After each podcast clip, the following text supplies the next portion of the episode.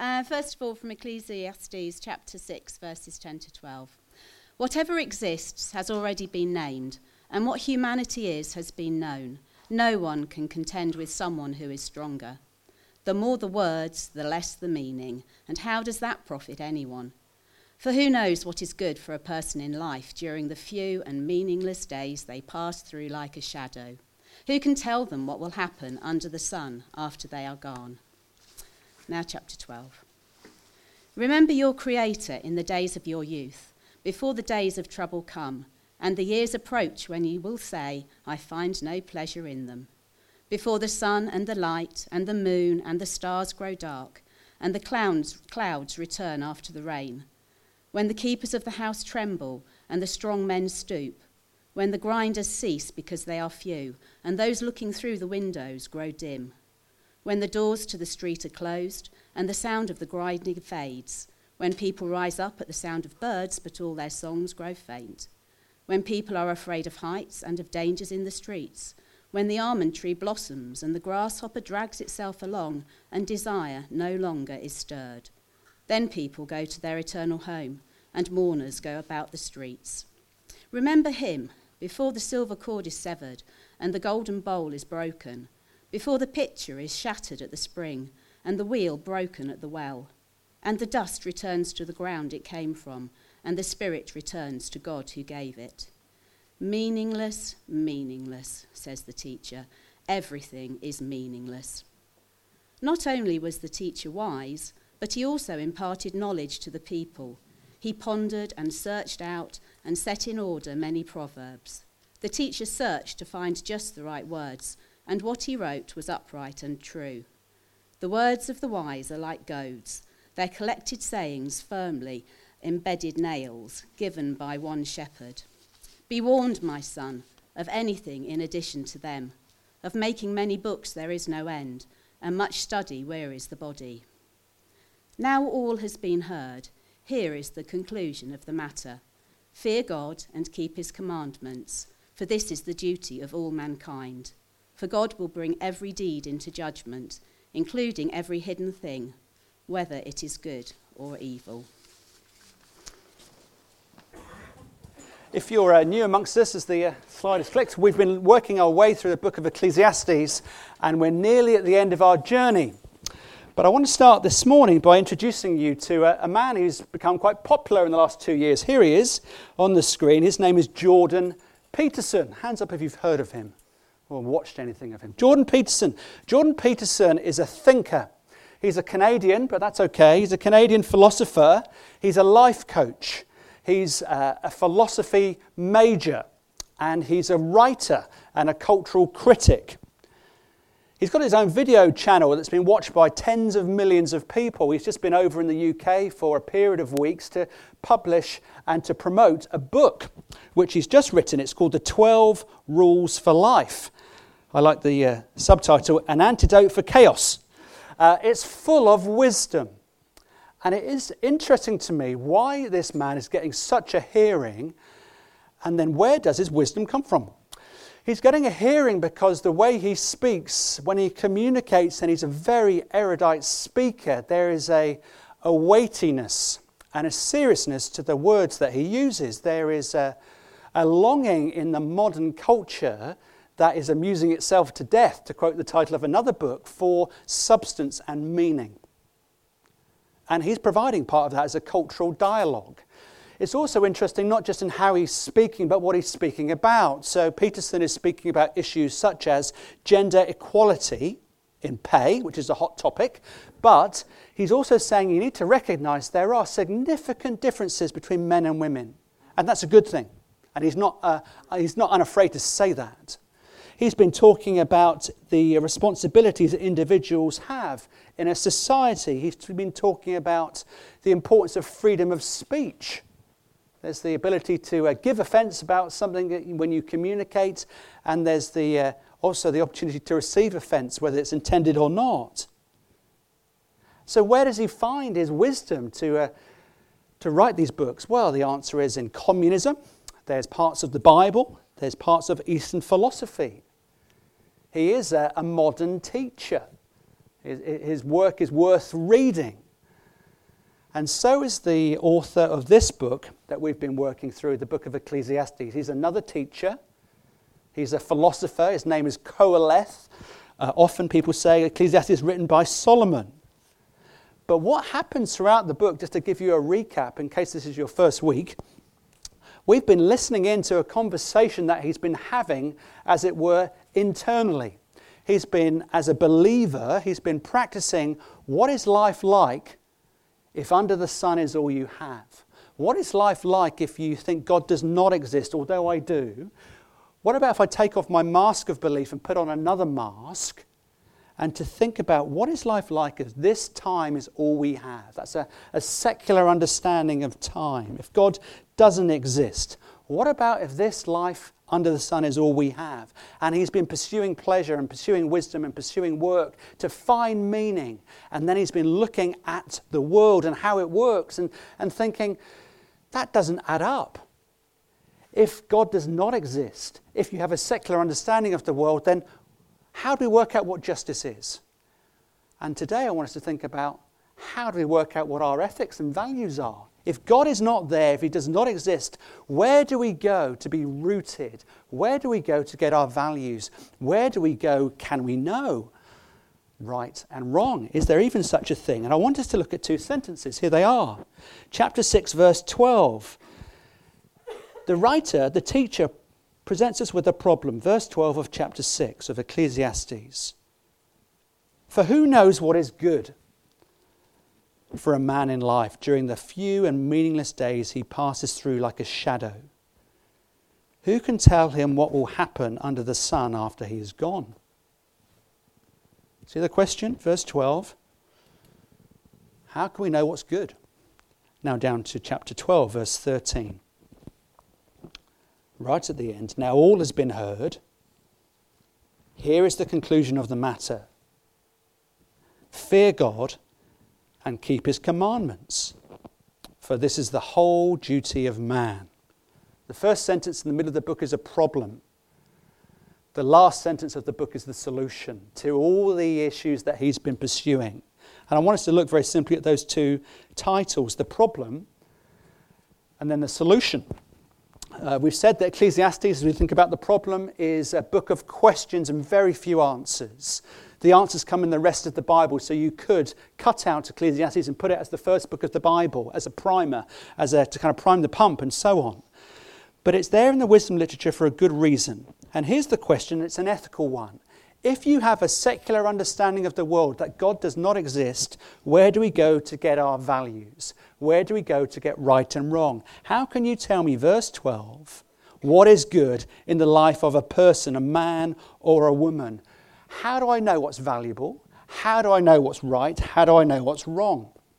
Now, it's an interesting question. And up until recent uh, times, let's say in the modern post Enlightenment world, the point of reference in every society has been the divine, has been heavenly. If you want to know what's right or wrong in a society, the Greek society, you go to the Grecian gods, the Hebrew society, you go to the Hebraic gods. You go and look what do the divines say? What do they have to say when it comes to honesty? What do they have to say when it comes to sexual purity? What about how we value one another? What does the divine say? What does God say? There's wars over it, there's books written about it. Who is the divine in our society? Where do we go to understand? The data points. Where do we go to have a divine set of values and standards? Because left to ourselves, we'll just argue. And up until the last 200 years since the Enlightenment, that has been how humanity has operated. But now there's been a change. And the change has been well, God does not exist. Science has disproved him. Therefore, therefore, we need to make up our own values. So we can go to sociology and we can see what's the, what's the common decision amongst all the peoples.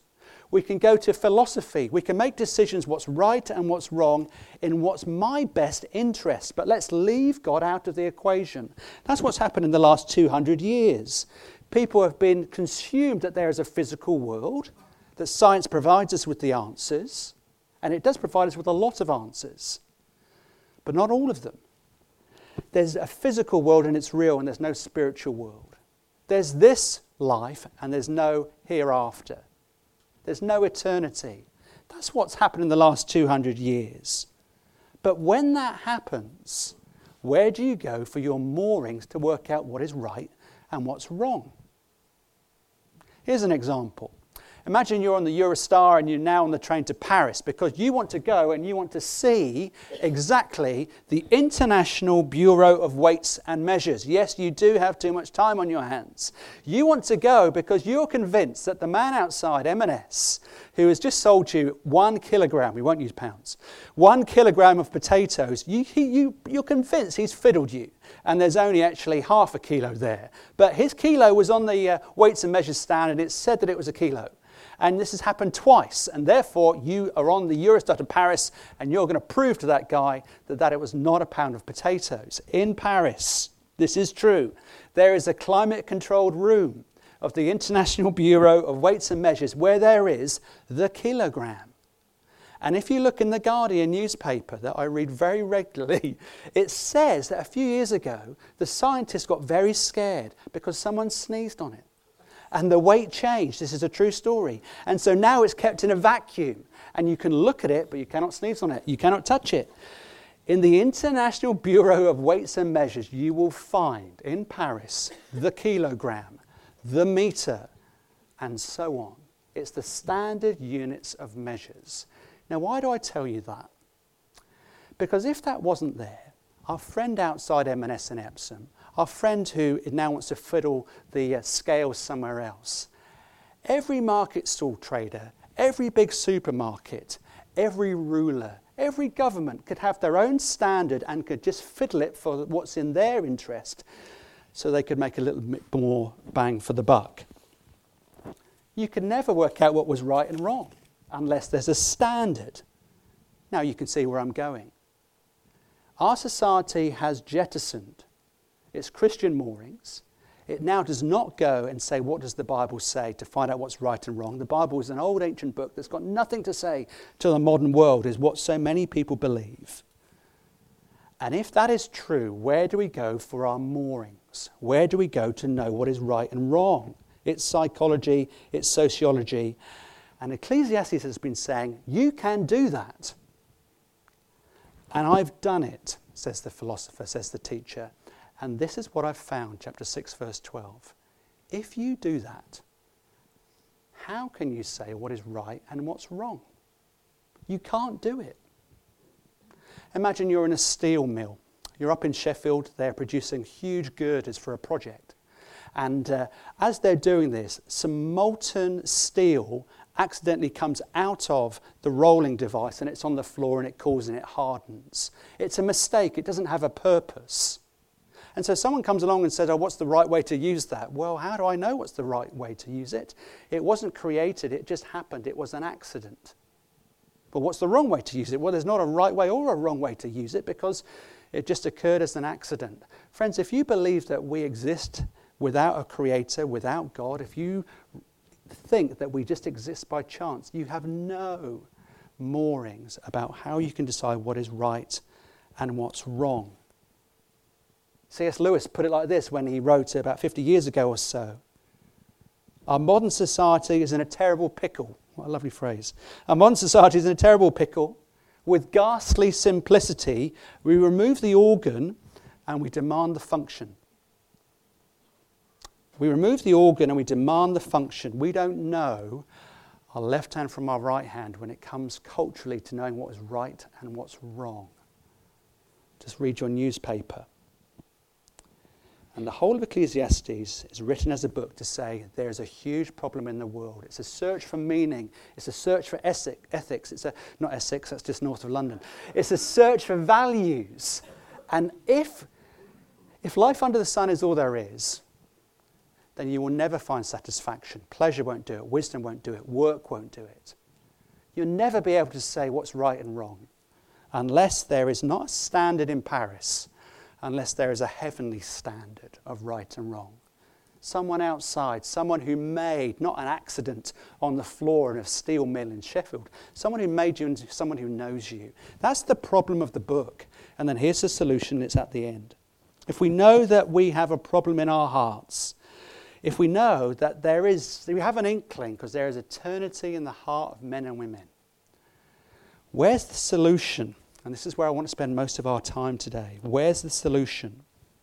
It's right at the end of the book, in verse 13 of chapter 12. It says this The end of the matter is this fear God and keep his commandments. Literally, that could be said the last word with everything being heard.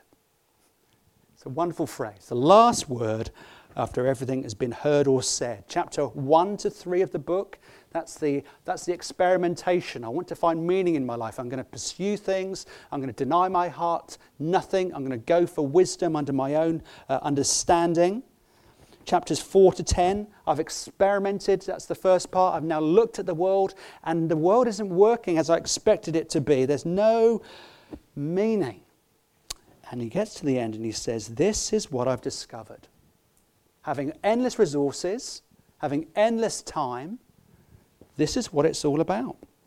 If you want a meaning in your life, if you want to understand why you exist, if you want ethics and values, if you want justice, fear God and keep his commandments. Now, if you're new to Christian things, you may be saying, Are you really kidding me? Are you going to stand there and say that the answer to the problem is in a 3,000 year old list of commandments? I know this guy's written 12 rules for avoiding chaos. Are you really saying that we're going to have to look at the 10 commandments? Because it says here to fear God and keep his commandments. Yes, I am going to say that. And let's look at it closely. Because it's not just me saying it, it's Jesus who said it. Jesus said, Heaven and earth will pass away, but my words will never pass away.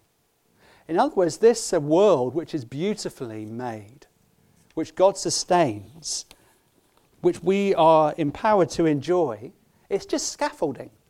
The mountains and trees and the skies, they're scaffolding to the eternal promises of God. Everything's going to pass away, but there is an eternal bureau of standards that is not in Paris, it's in heaven. And heaven, as it were, came down. And God communicated. And He wrote down 10 sentences. And the meaning of life is to know the one who made you. And that begins by verse 13 fearing God and keeping His commandments. Now we need to look at this very slowly and carefully.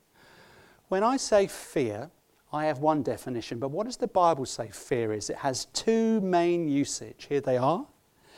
In 1 John chapter 4, it says there is a fear that we can have when we approach God, and it's a fear of a scared of being hurt, where you're focused on yourself and you want to avoid being harmed.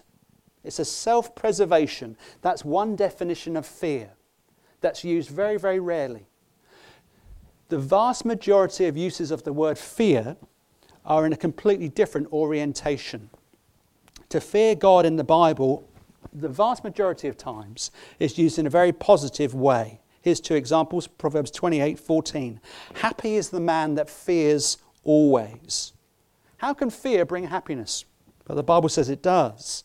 Proverbs 18 The more you fear, fear God, the more you fear God, the happier you're going to be. So the first definition of fear is a self preservation.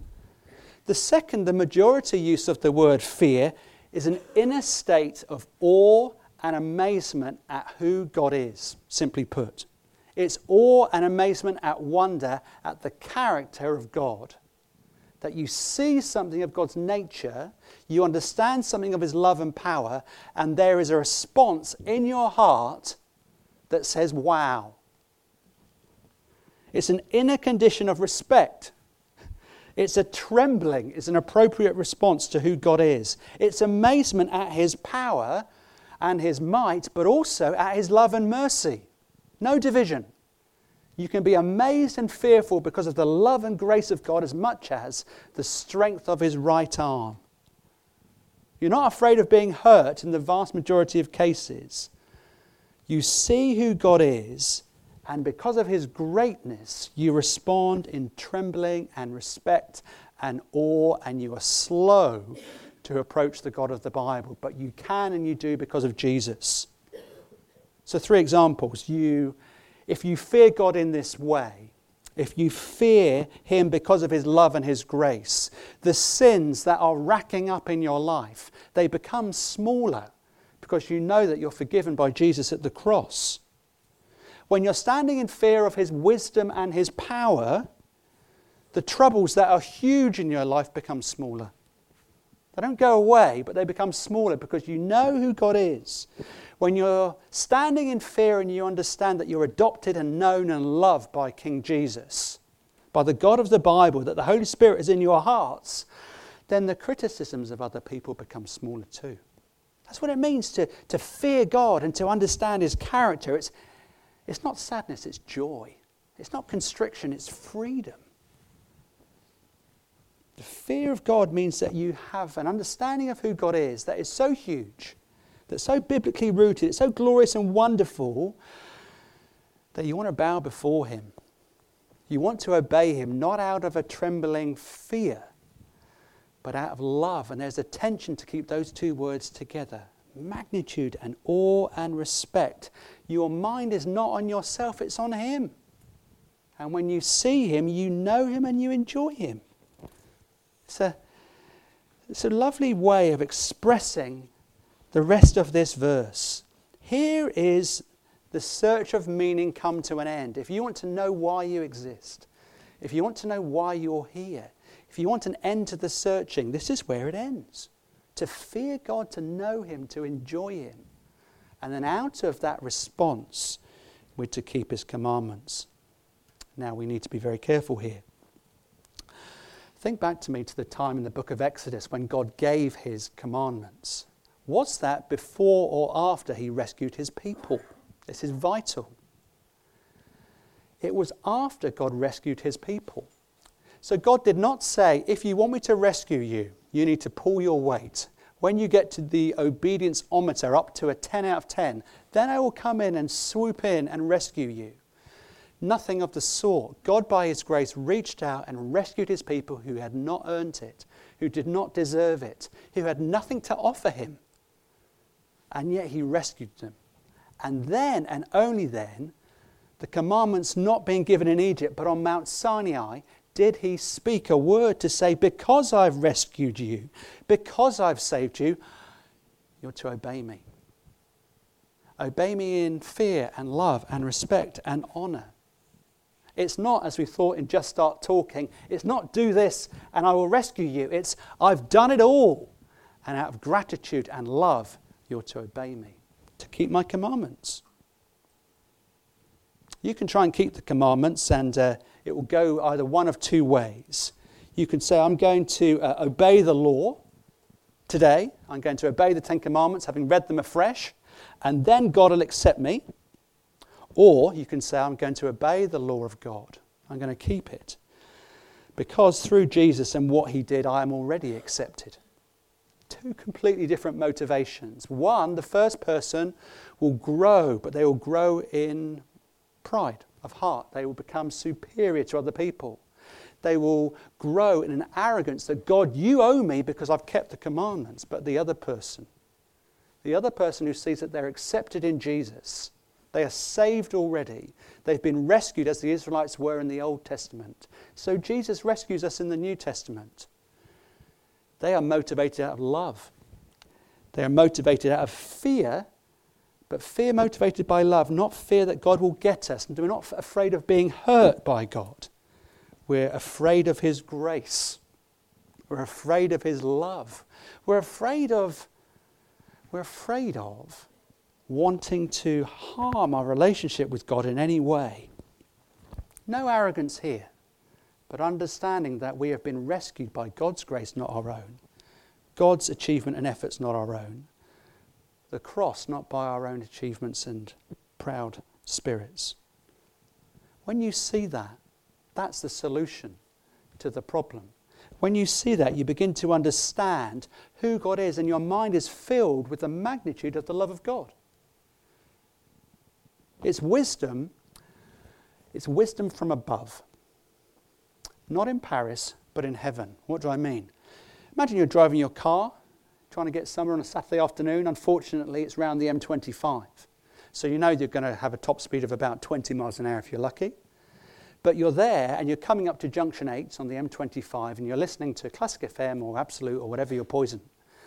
And then the traffic comes on and it says there is an accident ahead of you. It's at junction 10. If you're on the M25, I suggest you take another route and whatnot. It's wisdom from above. You'll never meet the person that's uh, driving the helicopter. You'll never meet the person that's looking down and can see the problem ahead of you. But it's wisdom from above that you can choose to act upon and accept, or you can choose to ignore and face the consequences. The Ten Commandments are wisdom from above. The wisdom of God who made us, who knows us, who's planned the best for us, who cares for us, who wants a relationship for us for all eternity, and has done everything to have that. And so the Creator, the wisdom from above speaker, can say, I know what's best when it comes to sex. I know what's best when it comes to how you use your money. I know what's best, children, when it comes to your parents. I, and the, so the Ten Commandments go on. How can God say that? Because He made you. And that's why He knows what's best. And we can choose to ignore that, or we can choose to fear God and to keep His commandments.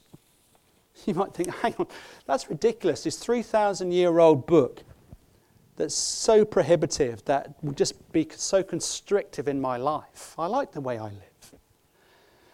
Well, friends, you can keep going in how you live. And chapter 2 is about that the pursuit of pleasure. And you can go right to the very end, as the writer did. But he said it's still meaningless.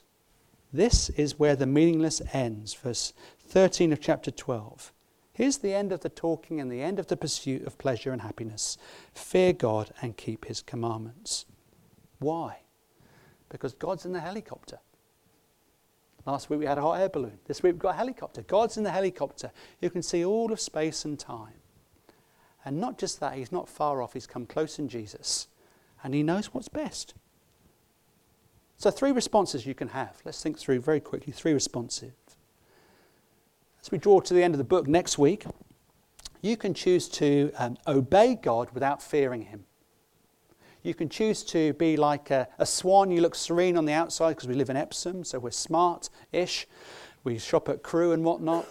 We can be smart on the outside. We can look respectable on the outside because we're not going to fear God, but we will do what He says. If you do that, your life will be meaningless. You can try to not obey God, pretend that He's not there, pretend to uh, just do your best, muster your own efforts and resources. Life under the sun is all that there is, and I'm going to pursue my own ends. You could live that way. The writer says if you do that, your life will be meaningless because he's tried that too. Or you can fear him and keep his commands. But some of you say, well, hang on, I cannot, I've tried that, and I, no one can do it. I've tried following the commands of God, I've tried keeping the law, and it's impossible. Not one person can do it. I always feel guilty. I always let God down. I always spend my money in a way that I shouldn't, and so on. Friends, if you have tried to keep the commands of God in your own strength and resources and you've failed, great. That's exactly, as Paul says, the way you should feel. Because left to ourselves, we will always fail. But the Apostle Paul in the New Testament says the commands of God are like a schoolmaster, like a head mistress, like a head teacher that drives us away from ourselves and drives us to the Lord Jesus Christ. Rather than looking at the commands and thinking, if I obey these, then I can save and rescue myself, God will please, be pleased with me. When you see the commands of what they are, you realize you cannot save yourself. The burden is too great, our hearts are too broken, too self centered, too deceptive, it makes us look for a Savior. It makes us run to Jesus, or it should do. Accept me not for what I've done. I'm too weak, I'm too feeble, I'm too half hearted. I stand behind Jesus. Father, please accept me because what He has done, the life that He lived, the obedience that He has is now mine by faith. Accept me, please, because of Him. It's our only hope. The minute you do that, the minute you say, I can't save myself, Christ, you can save me. I accept your life. I accept your forgiveness. I bow before your authority. The minute you say that, you begin to fear God for his grace and you're what the Bible says, born again, you get a fresh start. But then, Christian friends, the majority of us here, perhaps you're a little bit like me, that your obedience to God, the second part, you can say, Well, it's okay, I fear God. I know it's a fearful thing to come into the hands of the living God. I know that verse from Hebrews. But if we're honest, our obedience to God has waned. Our uh, heart to what, do what God says and wants has declined. What about you? You're doing things just out of duty, and your heart is far from God. It's grown cold. Friends, if that's you, you need to go back to the source of the fire. You need to go back to the gospel. You need to repent. You need to say sorry to God for what's happened in your life and ask Him to send His Spirit afresh to warm your heart to the things of God. Ask Him to give you a renewed sense of fear, fearing His love, fearing His frown, enjoying His grace. Now, how do you do that? You go back to the Bible. You go back to the Bible and you read the gospel again. You go back to the Bible and long for astonishment and amazement at the grace of God to, to leap off the page at you. You, you pray Paul's prayers that your heart's eyes would be opened to see yourself for who you are, and that's only possible when you see God for who He is. Because Augustine said, and Ecclesiastes could end, You've made us for yourself, God, and our hearts would always be restless until it finds our rest in you.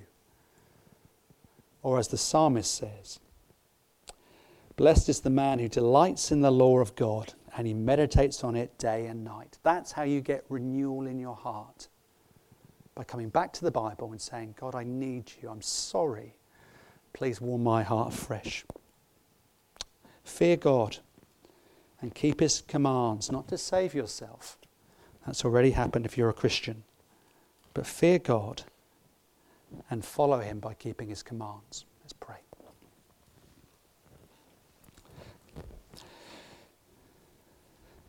Father, obedience, commitment, diligence, duty are such dirty words in the modern world.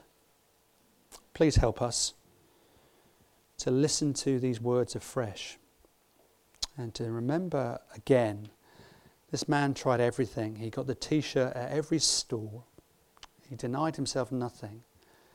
And at the end of it all, he looked at life and said, The chief end of man is to glorify you, it's to fear you, it's to know you. And that means that we want to please you by keeping your commands, by doing what you've said. Help us to avoid the danger of thinking we can rescue ourselves. Save us also from cheap grace. That means that obedience is a dirty word. Help us not to think that.